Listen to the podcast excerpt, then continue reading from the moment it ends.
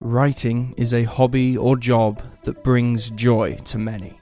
It's used as a means of escapism, a way to unleash one's imagination, or to bring a message to any and all people who read it. We understand that books, even books that tell truly terrifying tales, are meant purely as an exercise of the imagination, and we often admire those who pen them. But that isn't to say that writers with sinister secrets don't exist within our world.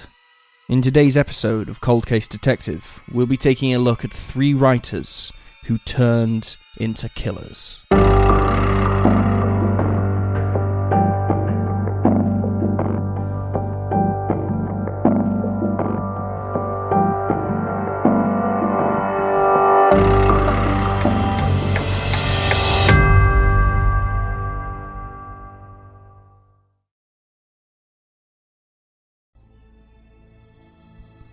Richard Horne.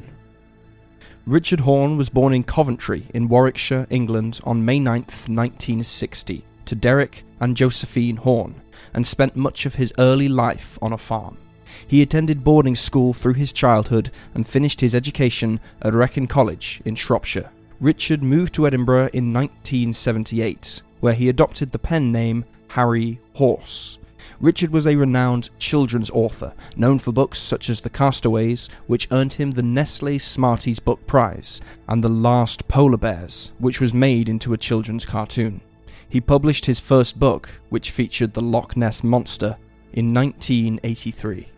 Not only a talented writer and illustrator, Richard also performed as the singer in a Scottish bluegrass band called Swamp Trash, which formed in Edinburgh in 1987. He also fronted a band named Hexology.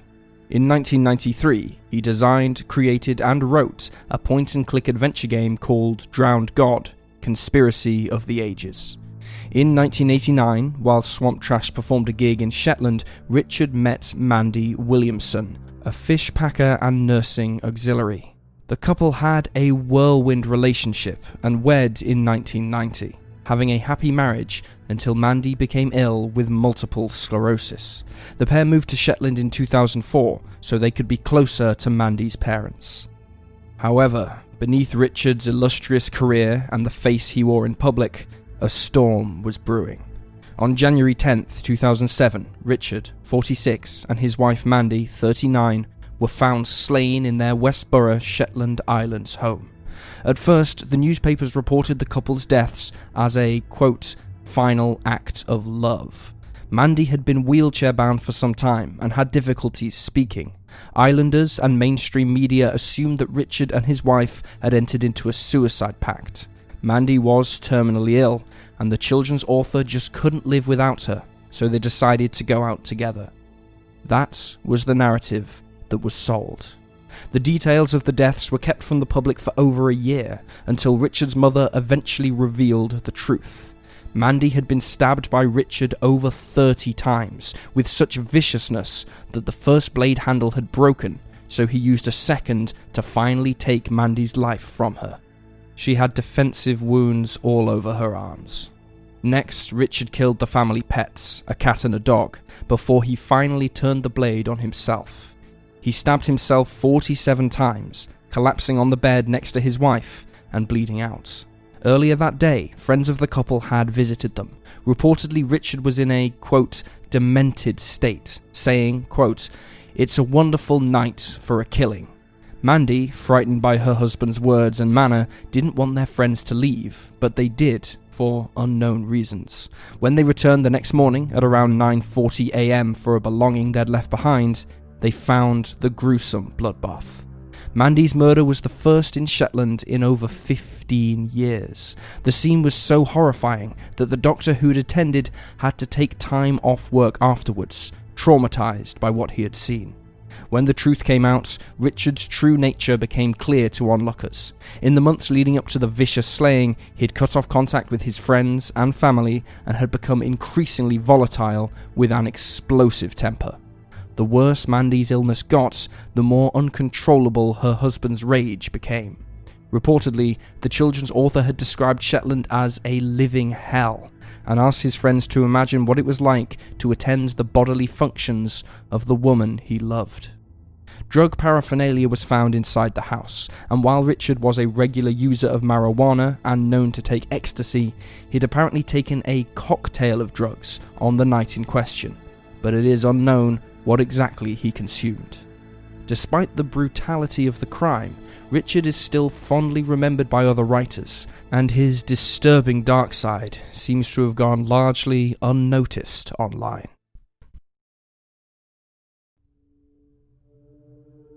Richard Klinkhamer. Richard Klinkhamer, born on March 15, 1937, in the Netherlands, did not have the most pleasant of upbringings. As a young child, his mother engaged in an affair with an SS officer, and during the war, she was sexually assaulted by another German soldier. Upon her return to Holland, she had her head shaved by vigilante locals during an ugly carnival, and had to resort to sex work to make ends meet. As a young man, Richard enlisted and fought as a part of the French Foreign Legion, and as an author, he began to use his real life experiences in war and petty crime to write his books.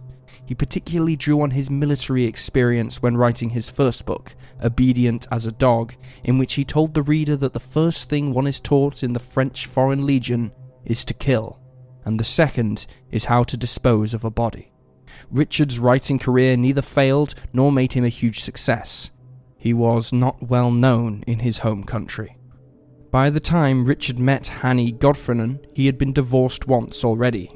Hanny was a pediatric nurse and was blindly infatuated with her new partner, who was 10 years her senior. Reportedly, Hanny had her own tragic past. At nine years old, in July of 1957, she had found her mother's deceased body. Maria, 46, had been executed by Hanny's father, who had thrown her downstairs before bludgeoning her with a hammer. Richard and Hanny had a happy marriage for some time until the writer began to drink heavily, reportedly a result of the couple's financial troubles. Upon drinking heavily, Richard would physically abuse his wife. When this occurred, Hanny would flee to her friends for safety, but unfortunately, she always returned to her husband again. It was 1991 when Hanny went missing from the couple's home in Hongerige Wolf, and when he reported his wife missing, Richard told authorities that he had found her bike at a nearby train station. According to an article in The Guardian, the couple's home was searched, dogs were utilised, infrared scanners were used, and the garden was dug up, but no evidence of the missing woman was ever found. This didn't stop police suspicions, however, especially when friends told of the domestic abuse that had taken place in the last few years. Richard was brought in for questioning several times and even detained once, but without concrete evidence, police couldn't bring charges against the writer. A year after the disappearance of his wife, Richard went to a publisher with a new manuscript, which detailed seven ways in which he could have killed his wife. The book was called Wednesday Mince Day, and it set out various scenarios in which one might murder their spouse. One reportedly involved the killer running pieces of flesh through a meat grinder and feeding it to the pigeons. The manuscript was ultimately rejected for being too gruesome. At this time, Richard's publisher began to have his own suspicions that Richard was involved in the disappearance of his wife, but when he asked the writer, Richard apparently responded with, quote, it's not yet the time to talk about it. In 1997, Richard sold the home he'd shared with Hanny and moved with his new girlfriend to Amsterdam. Details of the writer's gory manuscript began to leak to the underground Dutch press, and Richard began to enjoy more success than ever when he was asked to appear on some TV shows. Richard seemed hardly bothered that people thought he was involved with his wife's disappearance. In fact, he seemed to enjoy it, often answering accusations with cryptic remarks and dark jokes. Then, three years later, in 2000, the new occupants of the house decided to get rid of the shed in the garden. Workers who were renovating there found a human skull and skeletal remains beneath the concrete floor in the garden shed. It was the evidence that the Dutch authorities had been waiting for for nearly a decade. Dental records confirmed that the remains belonged to Hanny. On February 3, 2000, age 62, Richard was finally arrested for the execution of his 43 year old wife. He hadn't reported her missing for six days after he'd taken her life and told authorities that he had beaten her to death during an argument on January 31st, 1991. Afterwards, he dug a hole in the shed, dumped her body, and filled the hole with concrete. He reportedly used compost to disguise the rotting smell. While the general gist of what happened that day seems to be the same across all accounts, none of them agree on what weapon was used. Some articles state that it was a wooden bat or a handle of something, whilst others have mentioned that a crowbar or wrench was used. Regardless of what weapon was utilized, the outcome was the same. A 43 year old woman had her life stolen by her angry, abusive husband. It's not an uncommon story, but it's one that's tragic all the same. In 2001, Richard was sentenced to just seven years in prison. Even more disturbingly is that he was released from prison in 2003 for good behaviour. In 2007, his controversial manuscript was finally published. Even eerier yet, it seemed to bring with it a cult like fandom, with fans of Richard creating projects on him and visiting him to get photographs, while his neighbours still considered him a, quote, good man, despite the atrocities he committed. Richard took his own life in 2016, aged 72.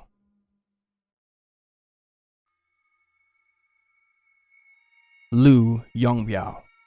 On November 29, 1995, two men checked into a house in Huzhou, a city in the northern Zhejiang province of China.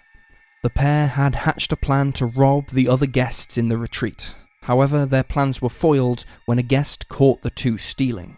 So, to make sure they didn't get caught, the pair decided to commit the ultimate crime and end the man's life using clubs and hammers.